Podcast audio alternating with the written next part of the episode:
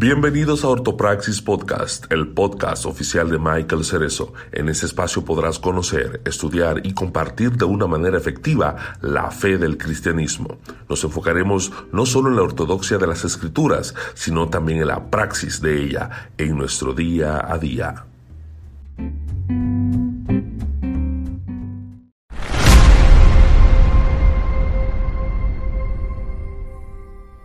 Bienvenidos a la serie Los Últimos Días, junto a Michael Cerezo de Ortopraxis Podcast, Wilfredo González de Iglesia Podcast y el pastor Gilberto Miguel Rufat.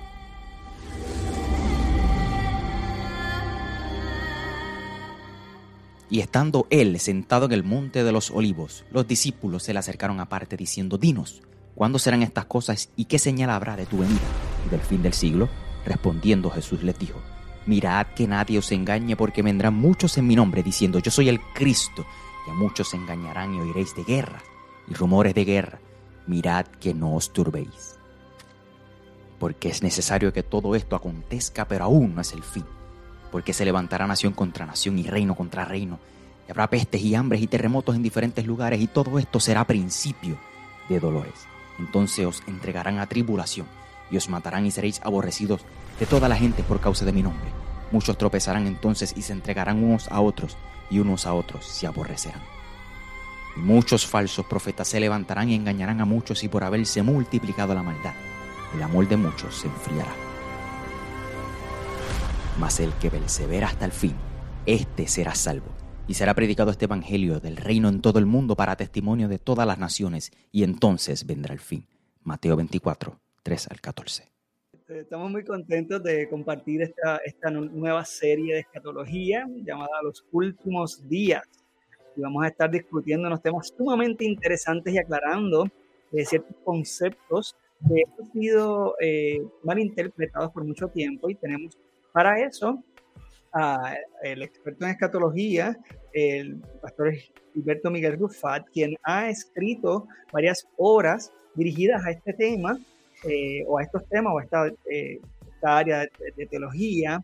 Eh, y es, es, son aportaciones sumamente importantes porque al sol de hoy hay poco o casi nada de material en español que trate de escatología y tenga una visión clara y utilizando ¿verdad? una exégesis propia dirigida a estudiar este tema.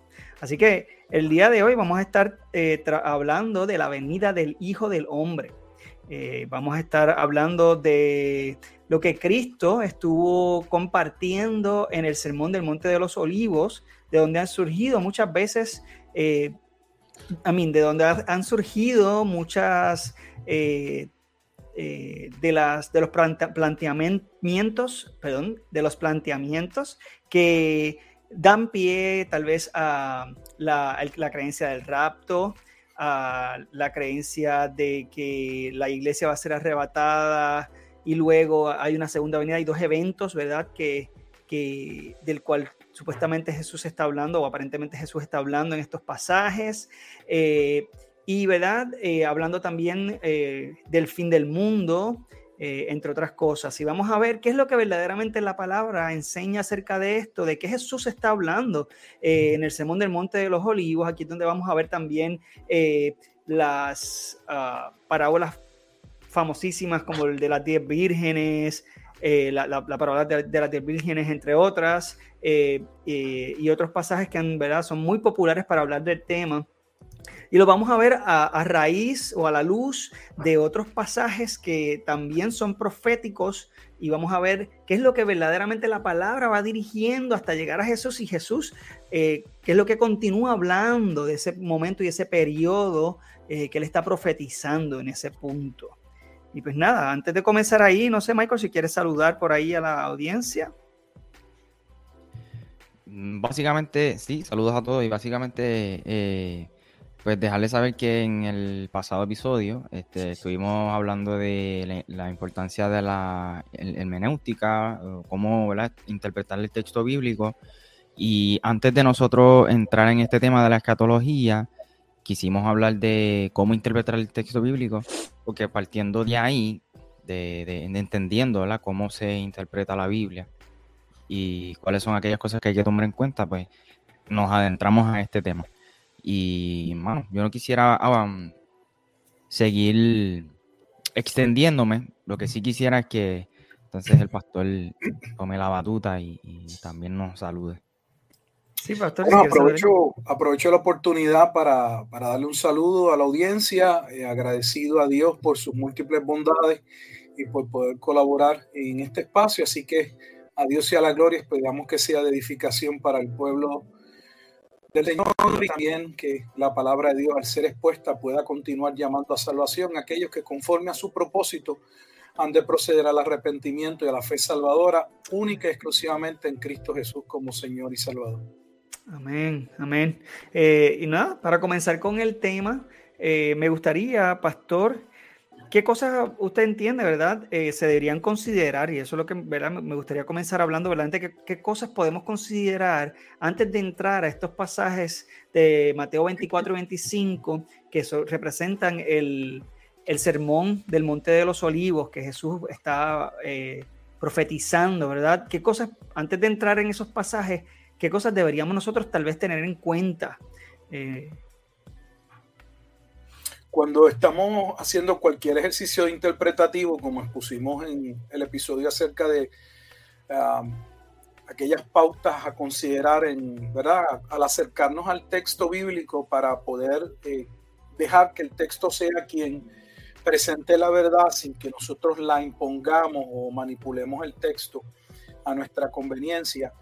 Es importante eh, tener un contexto general del libro que se pretende hacer ese ejercicio. En este caso, Mateo. Mateo tiene 28 capítulos y no es propio que pararse o querer interpretar Mateo 24 y 25 solamente eh, leyendo esos dos capítulos, que algunos ni lo van a leer, lo que van a hacer es van a buscar un libro o un comentarista y de ahí van a sacar su interpretación.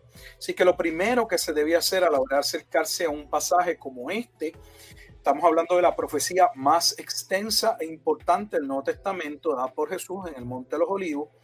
Necesitamos tener un panorama general de el libro de Mateo.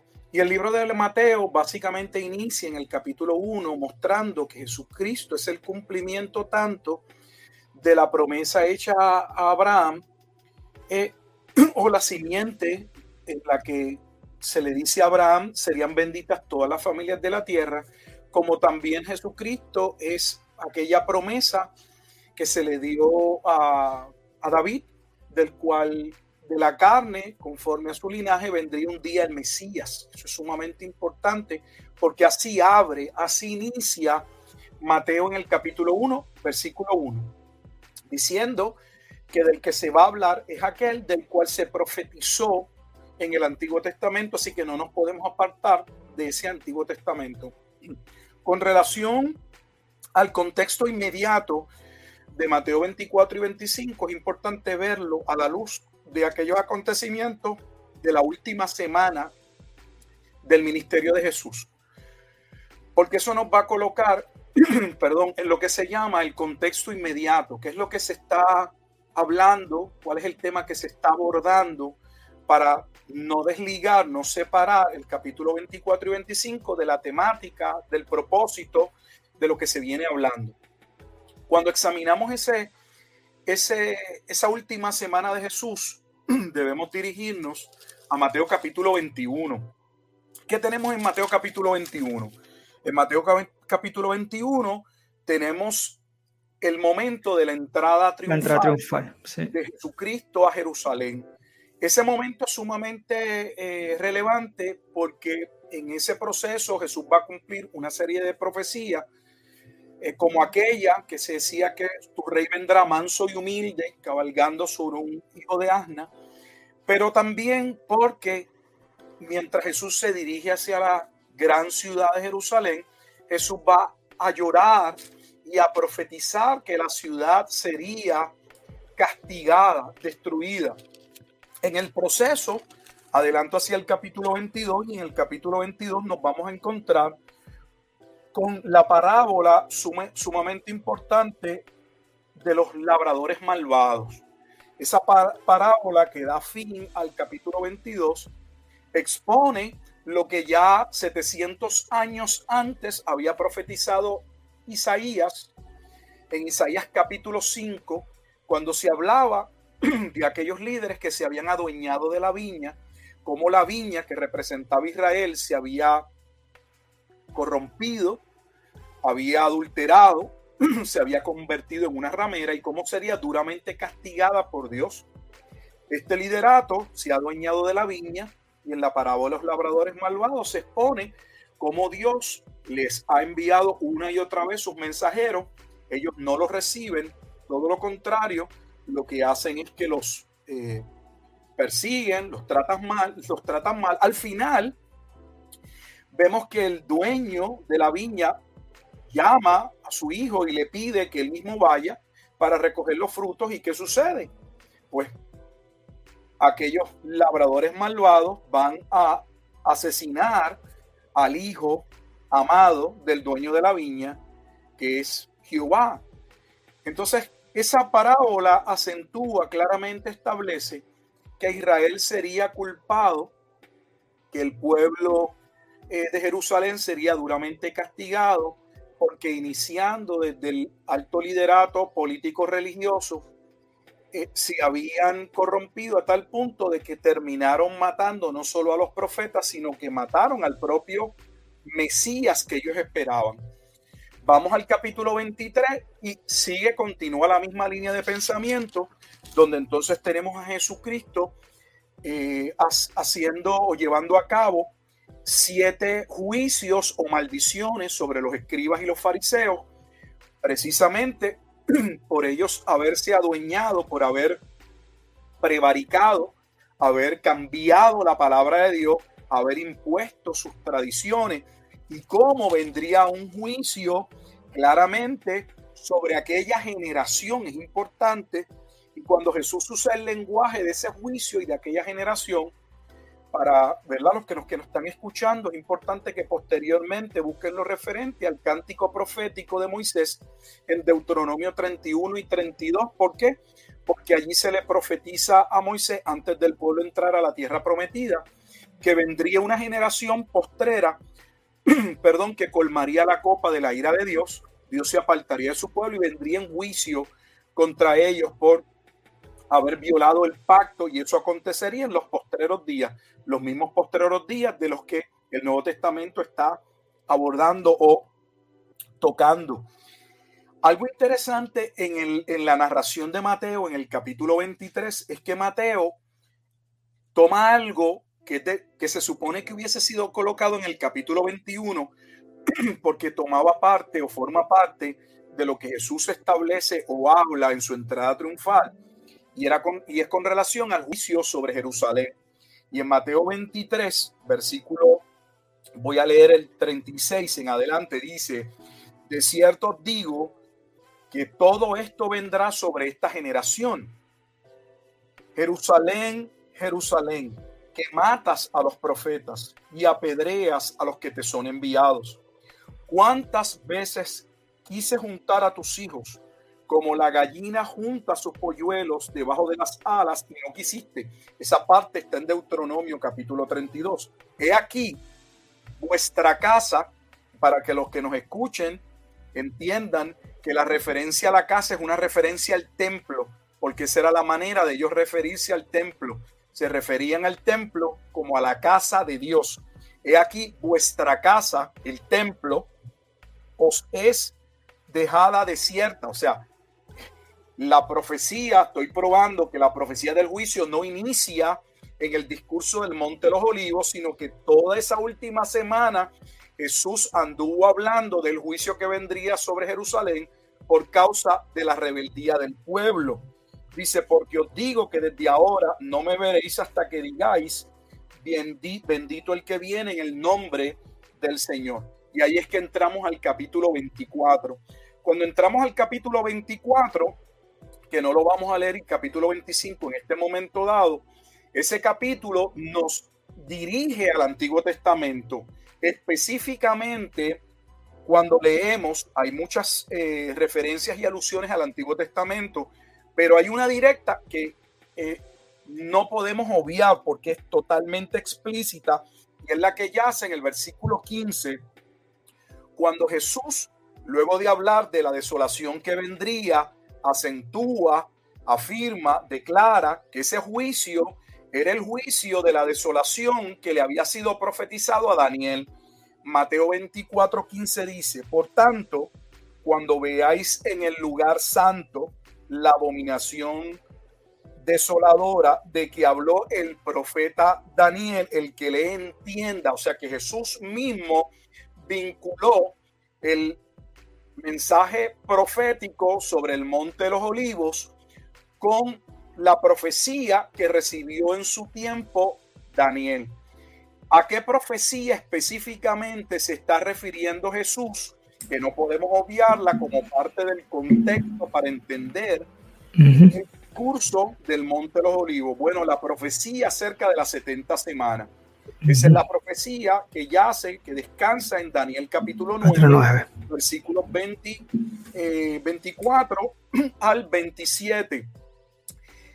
Esa profecía eh, tomaría un tiempo para tocarla con, con, calma, pero tratando de hacer un breve resumen, en ese capítulo 9 Daniel se encuentra aguardando la liberación del cautiverio del pueblo o del remanente que fue llevado cautivo a Judá, de la profecía que había profetizado el profeta Jeremías en el capítulo 25 eh, y 29 sobre los 70 años 70 años se había declarado que el pueblo de Judá permanecería cautivo en Babilonia.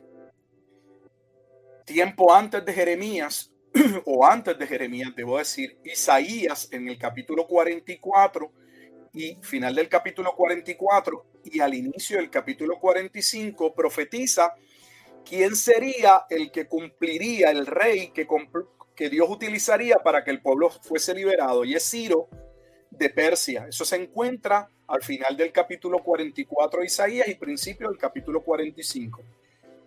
Daniel se encuentra leyendo el, rollo del profeta Jeremías y piensa que la liberación de su pueblo ya va a ser completa y que Dios los va a restaurar aquella gloria de los días del Mesías.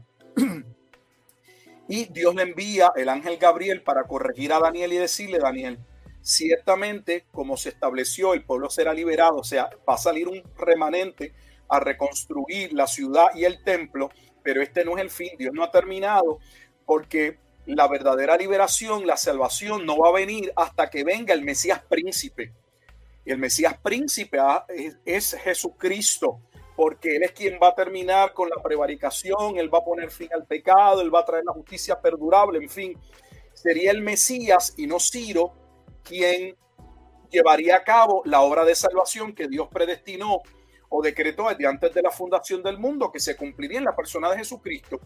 Entonces ahí es que entran los detalles referentes al tiempo en que el Mesías vendría, lo que cumpliría el Mesías, lo que le sucedería y lo que le sucedería a la ciudad. Básicamente la profecía establece que todas las promesas se cumplirían a través del ministerio del el Mesías príncipe en Isaías 53, el siervo sufriente, él sería quien traería la expiación, la salvación, la justicia verdadera. Lamentablemente se profetizaba allí que ese Mesías príncipe sería ejecutado. Y es lo que vemos, Jesucristo va a ser ejecutado en manos del, por manos del imperio romano, específicamente Poncio Pilato, pero eh, bajo el señalamiento, bajo las acusaciones del propio pueblo judío, que es quien básicamente obliga eh, a Pilato a llevar a cabo la sentencia de muerte, acusando a Pilato que si Pilato no lo ejecutaba, ellos iban a comparecer directamente ante César y le iban a decir a César eh, que Pilato estaba permitiendo que se levantase un rey diferente a César entre los judíos. Lo otro que se ve claramente es que se establece en esta profecía que dentro de esa última semana o de ese ministerio del Mesías era que se iba a cumplir lo referente a esa justicia verdadera y todo lo que iba a traer y como este mensaje sería predicado luego también por una semana y media sería predicado principalmente a los judíos y cómo posteriormente vendría sobre estos la desolación, la destrucción. Esto es importante porque el Antiguo Testamento, partiendo solo aquí de Daniel, profetizaba que en la llegada del Mesías ocurrirían dos eventos. El evento de la salvación, el evento del acto de la mediación o de la expiación de Dios a través de Cristo por su pueblo, pero también del juicio de Dios contra aquellos que se habían revelado, que habían prevaricado, que habían establecido leyes a sabiendas que eran leyes en contra de la palabra de Dios y sobre todo en detrimento, en contra de sus propios hermanos para sacar provecho. Ese escenario hay que tenerlo en cuenta porque Jesús está diciendo entonces, para hacerlo en una sola frase ahora, lo que iba a suceder en el Monte de los Olivos era el cumplimiento de la profecía de las 70 semanas. Este, está diciendo. Pastor, que quería. príncipe, que él es el Mesías príncipe, que a través de su muerte es que va a venir la justicia perdurable, que a él lo van a matar, porque si algo que Jesús dice con toda claridad a sus discípulos en esa última semana es que él tiene que morir y sus discípulos al principio no lo entienden, pero también les habla acerca de la destrucción o de la desolación que vendría sobre Jerusalén. Termino para que ustedes puedan también comentar en este momento, este punto, y es que de lo que estamos hablando hasta este punto, nada de lo que se está entonces aseverando en el discurso profético sobre el Monte de los Olivos era nuevo. Mm. Todo tenía una base antiguo testamentaria. Jesús solo les está diciendo a sus discípulos que había llegado el momento en que se cumpliría nuevamente, no sola parte, no solamente, debo decir, eh, el proceso de expiación a favor del remanente que sería salvo, sino que también dentro de aquella generación verían la venida del Hijo del Hombre en las nubes, que era una referencia al juicio por haber violado el pacto tal y como se le especificó a Moisés. Michael, sí. Entonces, eh, haciendo un paréntesis, usted está diciendo que ese capítulo 24 pertenece a otros capítulos que usted comenzó hablando del capítulo 21, 22, 23. Y que esos capítulos, 21, 22, 23 y 24, etcétera, pertenecen a un libro y ese libro pertenece a la Biblia. Por lo tanto, lo hablamos en el episodio anterior, tiene una coherencia a todo. No es ir a, al Mateo 24 y sacar un texto y hacer una interpretación, sino que todo tiene una relación y, básicamente, eh, usted también lo mencionó en el episodio anterior, este, se conecta ¿no? con, el Antiguo Testamento, por así decirlo. Eh, es como el cumplimiento. Correcto. Y, quería también argumentar al respecto. Hace unas semanas atrás estuvimos hablando de la importancia de congregarnos. Eh, y quiero traer esto a colación porque a veces queremos buscar tantos recursos, ¿verdad?, externos a la Biblia para poder capacitarnos en ciertas áreas donde verdaderamente deberíamos ir a donde nuestros líderes, nuestros pastores, para que nos capaciten y nos disipulen en aspectos que son fundamentales.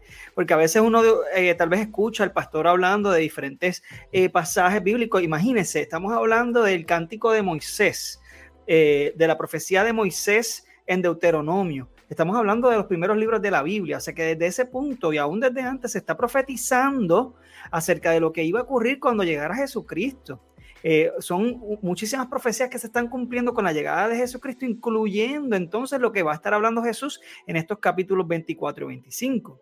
Eh, ¿Por qué menciono esto? Porque así como estuvimos mencionando en ese episodio, eh, es importante que nos congreguemos y que, y que, y que rindamos cuenta a alguien, ¿verdad? Que nos pueda capacitar en estos aspectos fundamentales, en, por ejemplo, la estructura de la Biblia.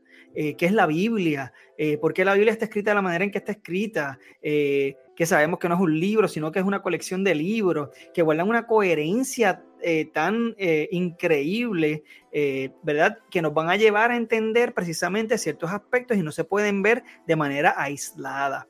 Ahora, habiendo dicho eso, quiero comentar también, a modo de paréntesis, que el pastor eh, publicó recientemente un libro basado precisamente en esa profecía de Moisés. Se llama El Cántico de Moisés, ¿cierto, verdad, pastor?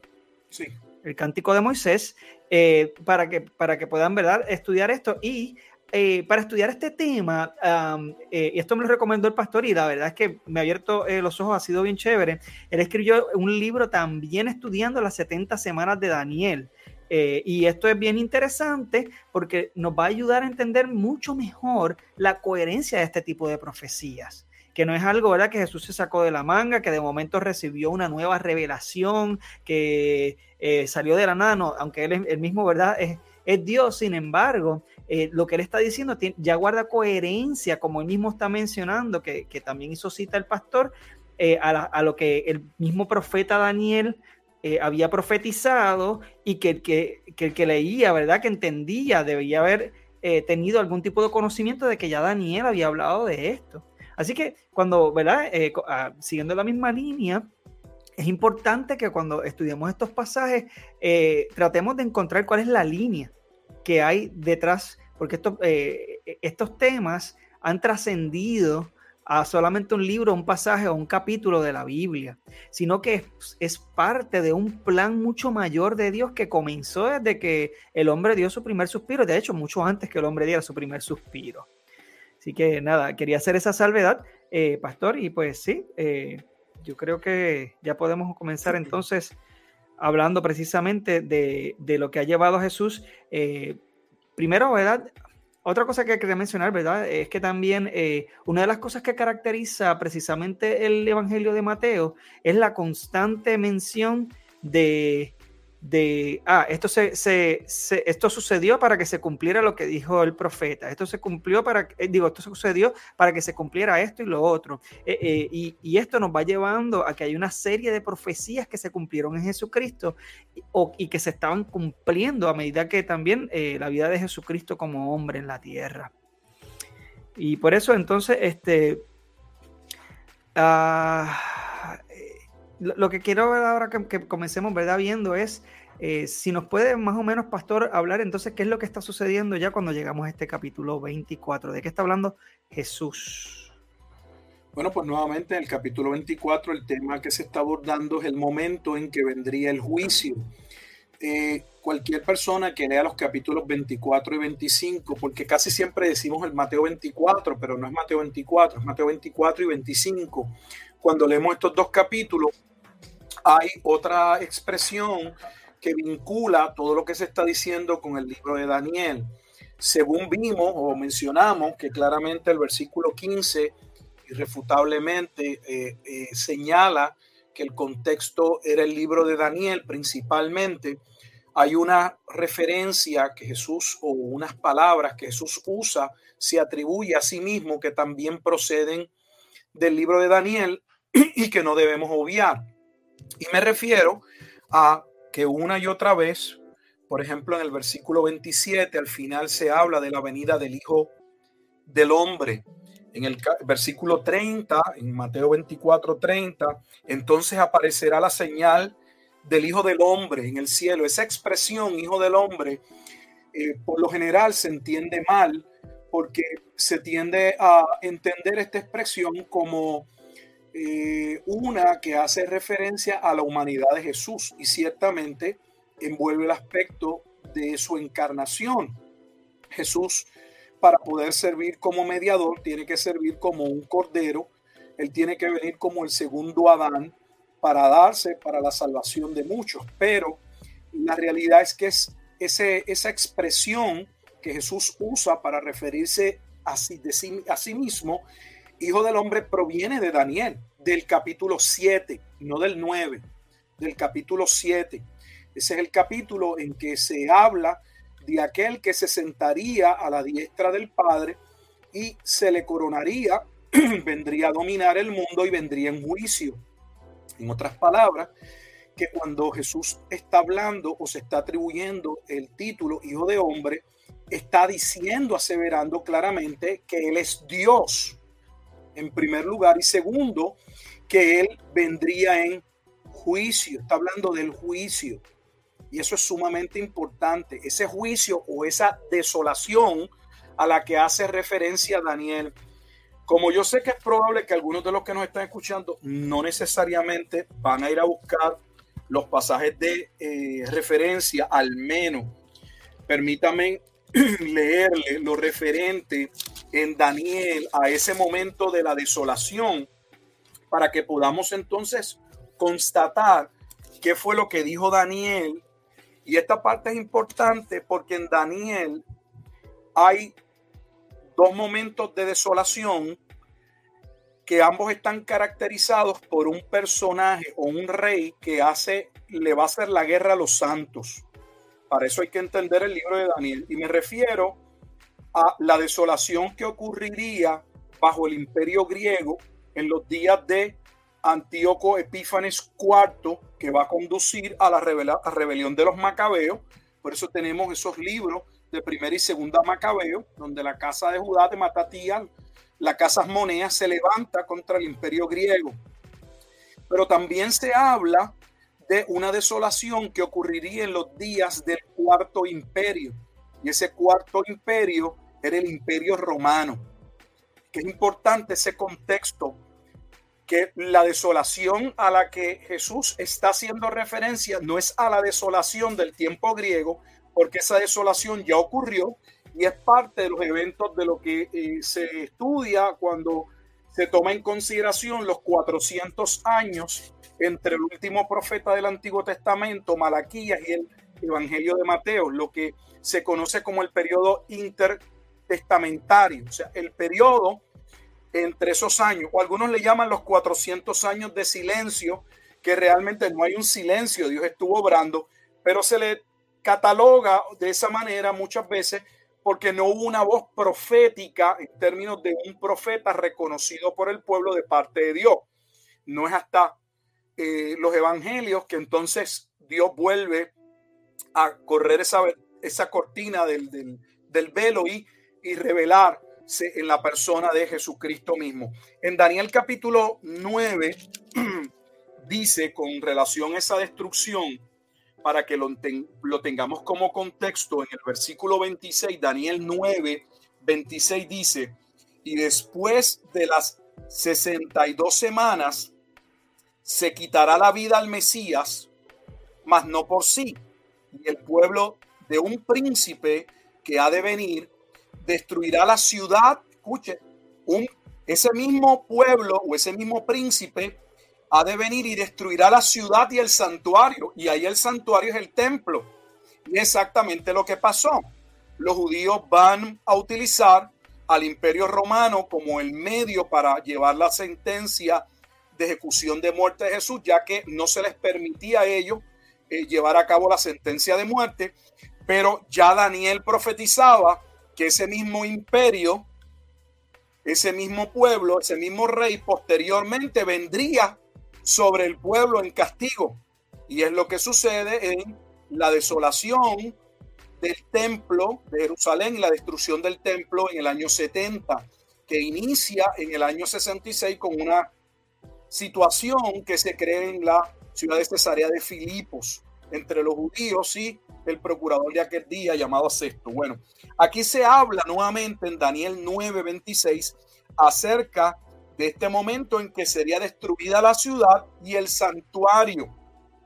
Y su fin será con inundación y hasta el fin de la guerra durarán las devastaciones y por otra semana confirmará el pacto, versículo 27, con muchos. A la mitad de la semana hará cesar el sacrificio y la ofrenda. Después, con la muchedumbre de las abominaciones, vendrá el desolador o la desolación. Como está traducido en la Reina Valera, da la impresión de que es una persona y realmente hace mención a la desolación. Aunque el desolador o el que trae el, trae el día a la desolación sería un emperador romano. Nosotros postulamos, creemos, afirmamos que fue Nerón César. Dice hasta que venga la consumación y lo que está determinado, o sea que esto iba a suceder, nadie lo iba a cambiar, lo que está determinado se derrame sobre el desolador. Así que Daniel nuevamente en el capítulo 9 es el pasaje o la profecía de referencia del discurso profético en el Monte de los Olivos acerca de ese, esa desolación que vendría sobre Jerusalén. Luego lo que vemos ya cuando entramos propiamente a los capítulos 24 y 25 es que Jesús presenta aquellos acontecimientos o señales que el pueblo podría ver antes de que ocurriera el evento, donde la ciudad sería rodeada, como lo establece Lucas en la narración de Lucas, en el capítulo 21, dice, cuando veáis a Jerusalén rodeada de ejércitos, sabed que ha llegado el momento, y ese sería el momento en que las fuerzas, o las, las legiones romanas iban entonces a asediar la gran ciudad de Jerusalén.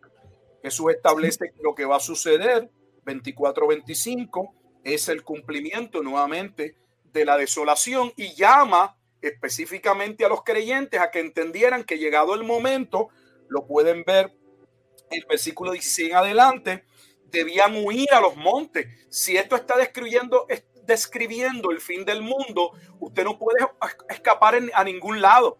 Es obvio que no se refiere al fin del mundo, porque cuando llega el fin del mundo, usted no se puede esconder, de, uno no se puede esconder debajo de una piedra. De juicio, sí. un monte es el fin del mundo. Eh, no hay ciudad donde escapar. ¿Qué cuidado tendría el que una mujer tuviera, estuviese embarazada no, si era el fin del mundo? Pero si había que moverse, había que trasladarse, había que viajar, tendrían la misma dificultad que tuvo María cuando se dio el edicto ¿verdad? De que cada uno debía ser empadronado y estaba embarazada y la dificultad de ir entonces en ese viaje estando embarazada. No sería fácil.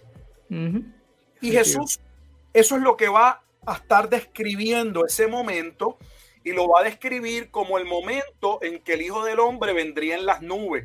Lamentablemente, eh, nos gusta asumir, eh, suponer y entonces pensamos que si Jesús viene en las nubes, significa que tiene que esa venida ser una avenida visible. Y esa expresión, podemos verla en otros programas, se usa una tras otra vez en el Antiguo Testamento. Jehová viniendo en las nubes. Y no era una expresión que el pueblo la entendiese como que Jehová tenía que venir de manera literal en una nube, era una expresión de juicio. Esa, expresión de Dios viniendo en las nubes era una expresión, lo que viene no está bueno. De castigo, eso es todo lo que significa. Pero algunos lo han tratado entonces de colocar como que, bueno, esto tiene que ver con el mundo tiene el rapto. Y mucho más cuando, por ejemplo, en la lectura vemos que él vendría con sus ángeles, como establece el versículo 31, y juntarían a sus escogidos. Aquí está el rapto. Vienen las nubes, y el versículo 31 dice que él va a juntar a los escogidos. No, aquí el lenguaje de referencia es lo que acontece en el tiempo del profeta Ezequiel. El profeta Ezequiel vivió el mismo periodo de tiempo de Daniel, son contemporáneos y de hecho profetizan al mismo pueblo de Judá. Ezequiel se le dieron unas particularidades que no tiene el libro de Daniel. De hecho, Ezequiel es un, obviamente un profeta más extenso. Cuando aquí hay unas, unas cosas que son muy, muy interesantes y es que cuando, cuando Ezequiel se le muestra el momento en que iba a ser destruido el primer templo, aquel templo que construye Salomón, una de las primeras cosas que Dios le muestra es que la gloria de Dios se fue del templo. ¿Y qué es lo que tenemos precisamente antes del discurso de la destrucción del segundo templo? La gloria de Dios, quien es Cristo, se aparta del templo va a la, última limpieza del templo y hace las últimas declaraciones. Y si ustedes han, esta, esta casa de oración, ustedes la han hecho cueva de ladrones. Y se va del templo y vuelve a anunciar el juicio que vendría sobre aquella generación. Entonces, cuando se está hablando de juntar, es el cuadro de, de Ezequiel, cuando Dios le muestra a Ezequiel que aunque vendría juicio, Dios tendría misericordia de sus escogidos, de su remanente, y manda a sus ángeles a que los sellen, manda a sus ángeles a que eh, guarden, no comiencen los juicios hasta que sean protegidos aquellos y vengan a salvación los que han de ser llamados, que es exactamente lo que ocurre en el libro de Apocalipsis. Por eso es que en el transcurso cuando van iniciando los juicios, inmediatamente hay una pausa y uno dice, ¿por qué se van desatando los sellos? Pero luego tenemos Apocalipsis 7 y se hace referencia o se vuelve para atrás a que Dios manda sellar a los 144 mil que representan a cada una de las tribus. ¿Por qué? Porque se estaba cumpliendo exactamente lo mismo que ya había pasado, que antes de que Dios mandase a que el juicio se llevase a cabo, los elegidos, su pueblo debía ser protegido. Entiéndase, no su pueblo como Israel en la totalidad, sino aquellos que verdaderamente habían creído y serían protegidos por Dios. Sí, el remanente, ¿no? Hablando, Mateo capítulo 24, versículo 31. Y Jesús claramente establece el tiempo, lo delimita, porque el pasaje lo dice a esa generación. Y habíamos hablado en otros programas que aunque algunos quieran poner que esta generación es una generación futura, todos sus esfuerzos no sirven de nada. ¿Por qué? Porque este no es el único pasaje que, en el cual se establece que lo que iba a acontecer iba a acontecer durante la vida de sus discípulos. Por eso tenemos Mateo 10, 23. Por eso tenemos Mateo, Mateo capítulo 16, versículos 27 y 28. Al menos esas dos referencias donde Jesús claramente le dice a sus discípulos que algunos de ellos estarían vivos cuando verían la venida del Hijo del Hombre. Por lo tanto, si el discípulo que más duró fue Juan y pudo haber durado hasta, no sé, algunos dicen que hasta cerca de finales del primer siglo, entonces no puede pasar la venida del Hijo del Hombre fuera del primer siglo, tiene que corresponder al primer siglo. Y, y, eso es lo que, lo que vemos. Y luego, básicamente, del versículo 36 en adelante, del capítulo 24 al 25, lo que vamos a ver es que Jesús se va a referir a que este juicio era también el mismo juicio del que había hablado el profeta Zacarías cuando había hablado de que cuando llegase el momento de la venida del Mesías, el cual una, se hace una relación directa al Monte de los Olivos, el único profeta en el Antiguo Testamento que establece la relación entre un discurso sobre el monte de los olivos y la destrucción o el juicio. Es Zacarías. Y cómo ese día había sido conocido, pero Dios se lo había reservado, no lo iba a comunicar cuándo exactamente vendría. El pueblo debía prepararse exactamente como cuando Dios le dio a Noé el mensaje de que vendría una destrucción. A él no se le dijo, dile al pueblo, yo vengo el día tal, en el mes tal, para que el pueblo se preparase. El pueblo hizo facto al momento instantáneo que escucharan el mensaje, debía responder en obediencia, arrepintiéndose y tornándose a Dios. Por lo tanto, no se iba a establecer una fecha específica porque el llamado era a velar desde aquel momento dado, no porque Dios no conociera la fecha ni el Hijo, es una referencia a Zacarías capítulo 14, versículo 7.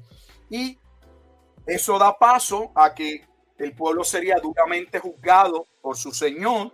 Así termina el capítulo 24, eh, dando paso a dos parábolas. La parábola de las diez vírgenes, la parábola de los talentos, donde cada una de estas parábolas va a acentuar algo relacionado a la venida del Hijo del Hombre. Brevemente, la parábola de las diez vírgenes establecía que esa venida del Hijo del Hombre estaba ligada a la vez, y esto, escuchen bien, a el momento en que Dios consumaría su boda con su esposa. Para entender el concepto de la boda, hay que entender que los profetas en el Antiguo Testamento, para citar uno tal vez el más conocido, Oseas, plantearon o profetizaron que Dios entraría en un divorcio, se separaría del pueblo por su fornicación, por su adulterio, de la misma manera en que la esposa de Oseas adulteró y hubo un proceso de separación, pero que posteriormente Dios vendría y la tomaría, habría un recasamiento y ese concepto del recasamiento de Dios es un concepto que está ligado al nuevo pacto porque el pacto se ve como un pacto marital. Dios viene a ser el esposo por eso tenemos en el Nuevo Testamento la iglesia como la esposa. Eso viene del Antiguo Testamento y está ligado a la obra del Mesías, por medio del cual él entraría en un pacto marital. En el pacto marital, de acuerdo a la manera y a la forma en que se llevaba a cabo para los judíos, cuando un hombre se iba a casar, para que podamos entender, ese hombre iba y hacía un compromiso, esas dos familias se comprometían, yo te voy a entregar mi hijo para tu hijo, voy a dar mi hija a tu hijo. El varón daba una dote, daba un pago, eh, ponía un dinero como eh, eh, señal, como evidencia de que él habría de cumplir su promesa.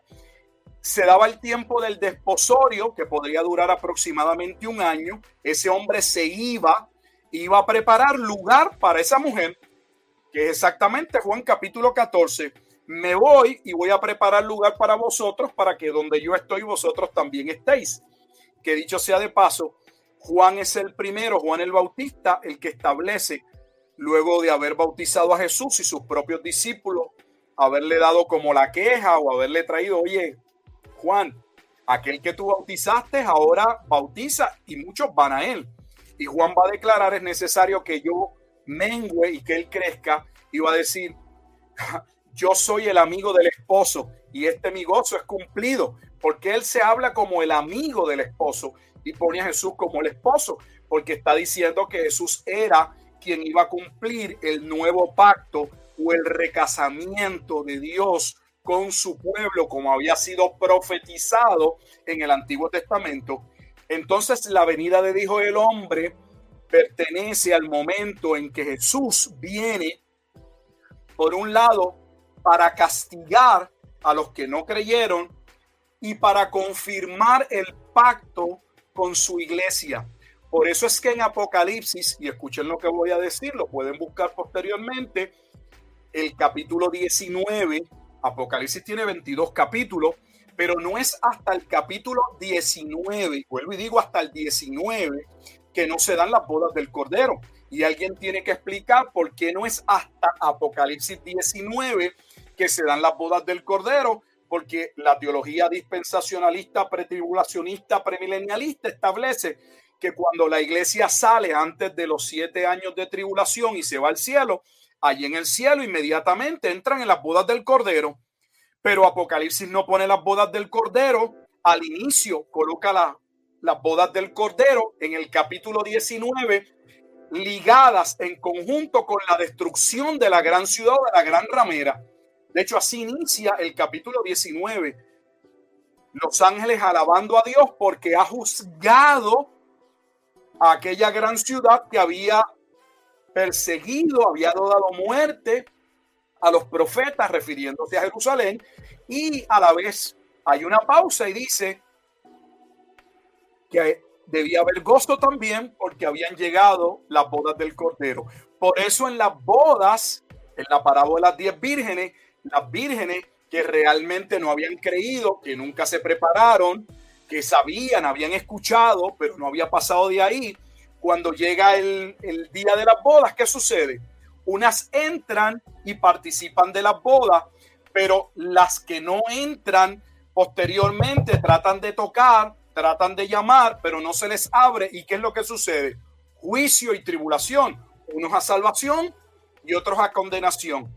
Esto es sumamente importante porque podría hacernos creer que se refiere al juicio final y no está hablando del juicio final. Este no es el juicio que en la segunda venida de Jesucristo, Él viene a proteger su iglesia, su esposa desciende fuego, consume a las naciones, apresa a Satanás, ya, no, ya lo manda realmente al infierno, no se encadena hacia el lago de fuego y azufre, y se encuentra la resurrección general de todos los muertos, unos para condenación eterna, unos para vida eterna, y se establece ese, esa consumación del reino en el cielo nuevo y la tierra nueva.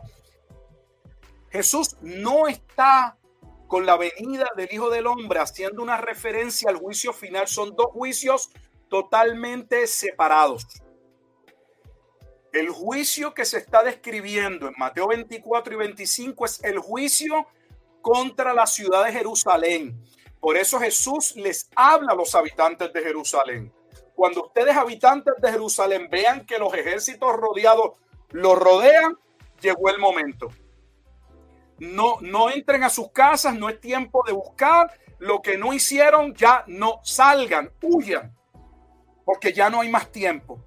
Pero la parábola de diez vírgenes establece que muchos, como siempre, eh, oyen, tienen una ilusión de que van a participar, pero no hay salvación, no ha habido una experiencia real, no están preparados y no van a participar. Y la última parábola, la parábola de los talentos, es una parábola en la que se establece que ese pueblo que había recibido de parte de Dios muchos talentos en términos de bendiciones, en términos de ser quienes recibieron la ley, la revelación de Dios que debía ser vivida por ellos y conocida a otros pueblos, que ellos serían juzgados como aquellos hombres que se le entregaron eh, unos talentos y que ellos no hicieron buen uso de ellos, su Señor vendría y los juzgaría sobre la base de lo que se les dio.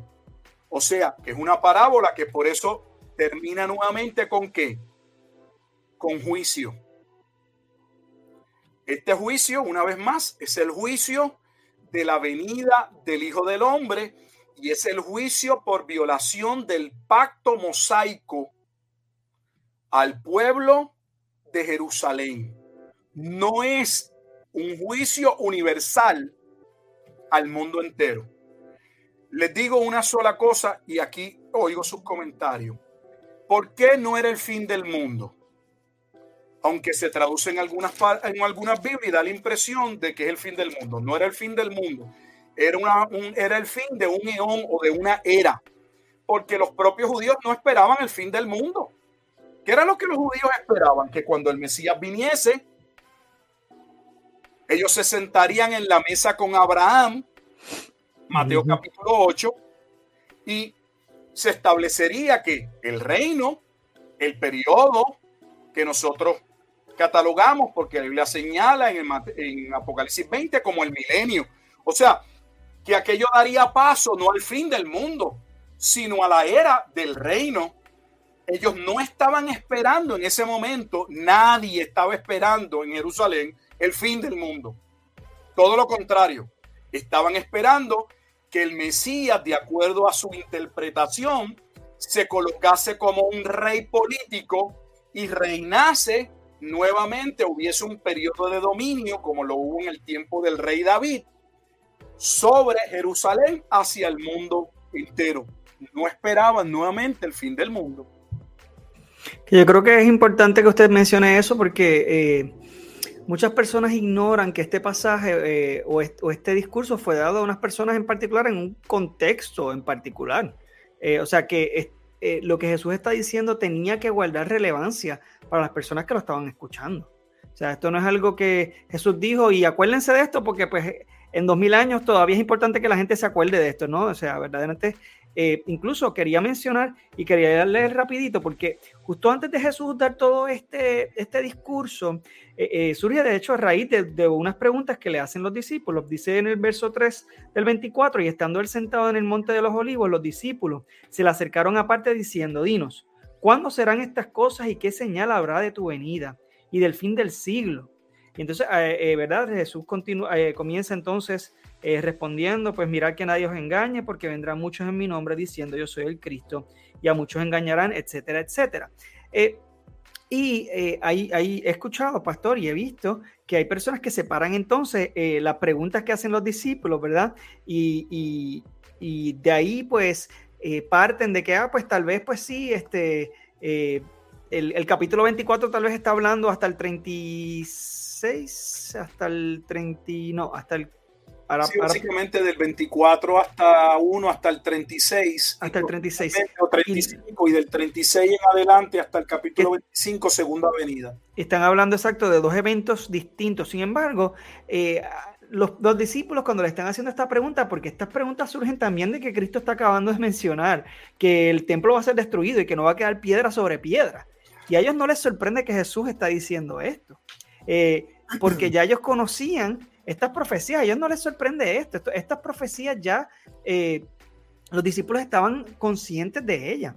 Estaban conscientes de lo que Daniel había hablado, de lo que eh, Ezequiel había hablado, de lo que Zacarías había hablado, y ellos no les está sorprendiendo que Jesús les está diciendo que el templo va a ser destruido.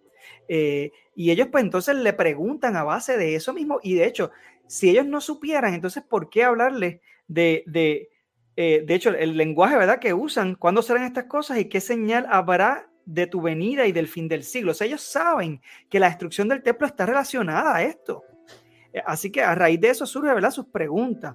Ahora, pastor, eh, no, he escuchado o he leído también teólogos muy respetados que, que, han mencionado, ¿verdad? Que esto se refiere a dos eventos distintos, eh, ¿verdad? Mateo 24, entiéndase Mateo 24 y Mateo 25. Eh, eh, ¿Cómo podemos saber que igual se guarda esa coherencia? Aunque ya usted ha mencionado gran parte de eso, pero ¿cómo, ¿cómo, podemos ver esa coherencia ahí? Mira, volviendo a la, a la cómo inicia Mateo 24, la razón por la que algunos comentaristas van a dividir las preguntas en partes, algunos en dos y algunos en tres preguntas, es para poder dividir el capítulo y que se conforme a su posición escatológica. En ningún lugar en ese iniciando el capítulo 24 se distingue que esta pregunta tiene que ver con el rapto y que esta pregunta tiene que ver con la segunda venida. No hay ningún tipo de aclaración de esa forma o de esa naturaleza. De hecho, lo he dicho en otros, en otros momentos, en otra entrevista y vuelvo a decirlo muestra muy poca competencia, poco conocimiento el que trata de forzar y distinguir eventos de la primera venida y la segunda venida, especialmente en el Antiguo Testamento, porque porque esa distinción no ocurre. La distinción que nosotros hacemos con relación a decir esto ocurre en la primera venida o esto es particularmente la segunda venida, viene bajo la revelación del Nuevo Testamento. ¿Por qué?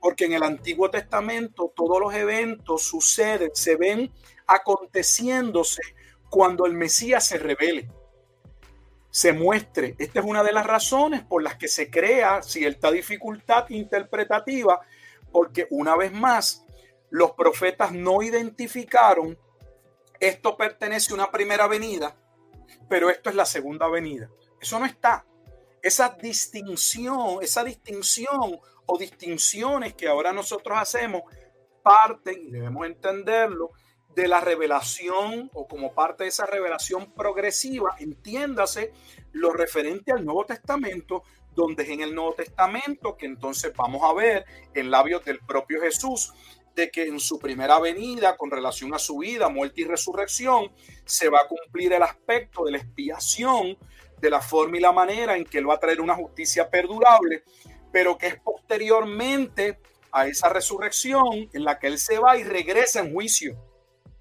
Esas distinciones no se hacen en el Antiguo Testamento, se hacen en el Nuevo Testamento, pero aún tenemos que distinguir, y es mi punto, que el juicio de la venida del Hijo del Hombre no era el juicio de el fin del mundo.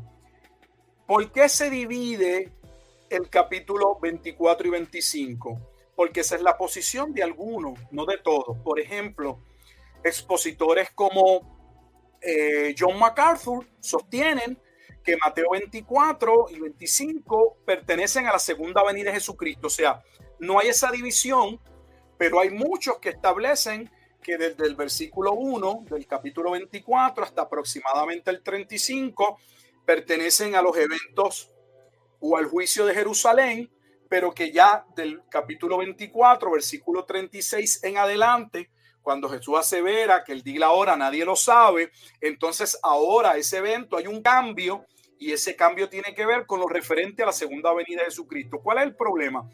Que en Mateo 24 y 25 se utiliza cada vez que se habla de la venida, la venida, aún se le dé la distinción que es la venida del Hijo del Hombre, porque no siempre se hace de esa manera. Por ejemplo, en Mateo 24, en el versículo 3, se dice en un momento dado, los discípulos preguntan, ¿y qué señal habrá de tu qué?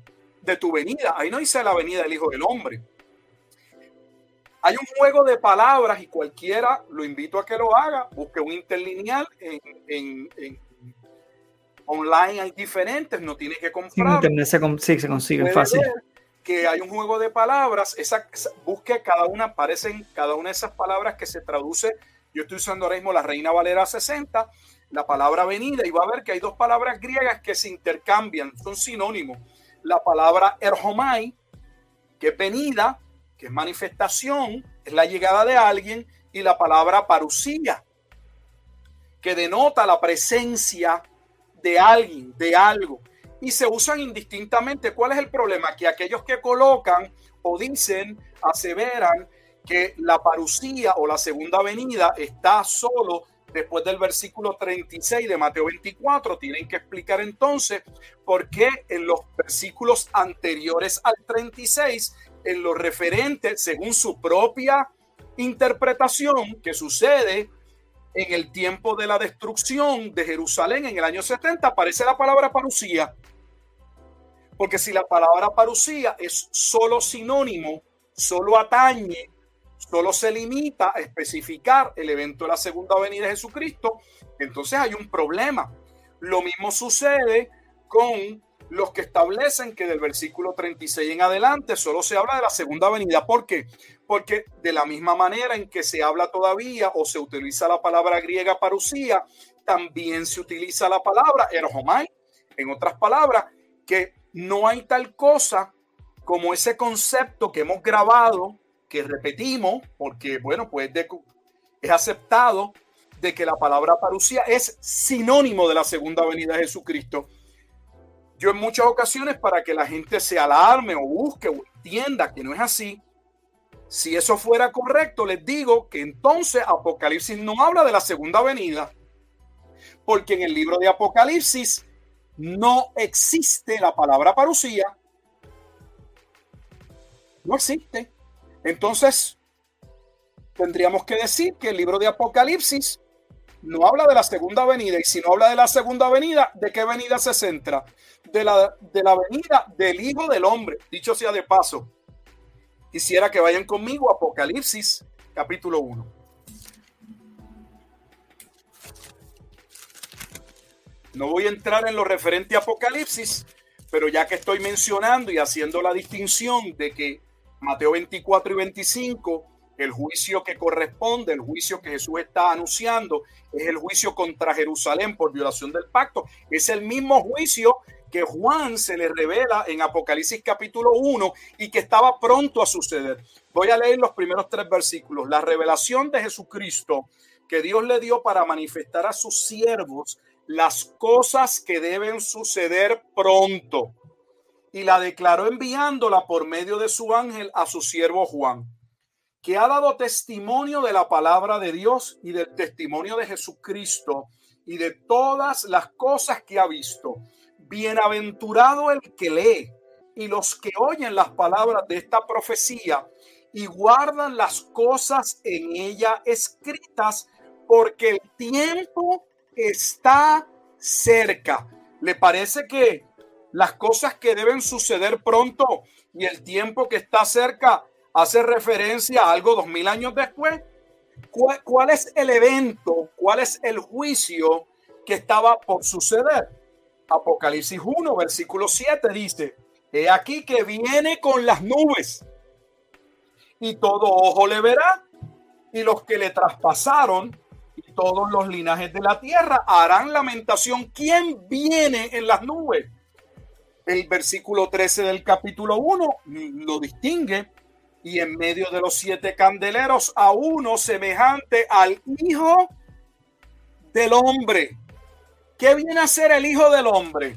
Apocalipsis capítulo 14, versículo 14, vuelve a identificarlo con el juicio de la venida del Hijo del Hombre, el mismo juicio de Mateo 24, donde en el versículo 14, Apocalipsis 14, 14 dice lo siguiente, miré y aquí una nube blanca y sobre la nube uno sentado semejante al Hijo del Hombre, semejante al Hijo del Hombre, que tenía en la cabeza una corona de oro y en la mano una hoz aguda. Y del templo salió otro ángel clamando a gran voz al que estaba sentado sobre la nube, mete tu voz y ciega, porque la hora de cegar ha llegado, pues la mies de la tierra está madura. Era el momento en que Dios vendría a sacar en juicio, vendría a traer destrucción, pero a la vez vendría a separar, a cegar, a apartar lo que era suyo. Eso es la función que vienen a hacer los ángeles en Mateo 24. Los ángeles vienen a apartar lo que es de Dios antes de que ocurra la destrucción de Jerusalén, lo que es representado en Apocalipsis en el capítulo 7 y 14 con relación a los 144 mil del pueblo de Israel que debían ser, conforme a las profecías, separados, apartados, como un remanente que fue previamente escogido por gracia. Y hasta aquí el episodio de hoy de el Sermón del Monte de los Olivos. Espero que esto haya sido de bendición para ustedes. Les invito a que nos acompañen la semana que viene donde vamos a estar culminando este tema y vamos a estar contestando preguntas frecuentes acerca de diferentes pasajes y aspectos de este Sermón del Monte de los Olivos que Jesucristo expresa o se ve escrito en el capítulo 24 y 25 de Mateo. Así que no se lo pierdan la semana que viene. Dios los bendiga. Si te gustó este episodio no olvides compartirlo con otras personas. Recuerda suscribirte y activar las notificaciones. Para estar al tanto del nuevo contenido busca a Michael en las redes sociales como arroba Michael J. Cerezo, donde también publica contenido a diario. Para preguntas, invitaciones y o colaboraciones puedes escribir a www.michaelcerezo.com. Bendiciones.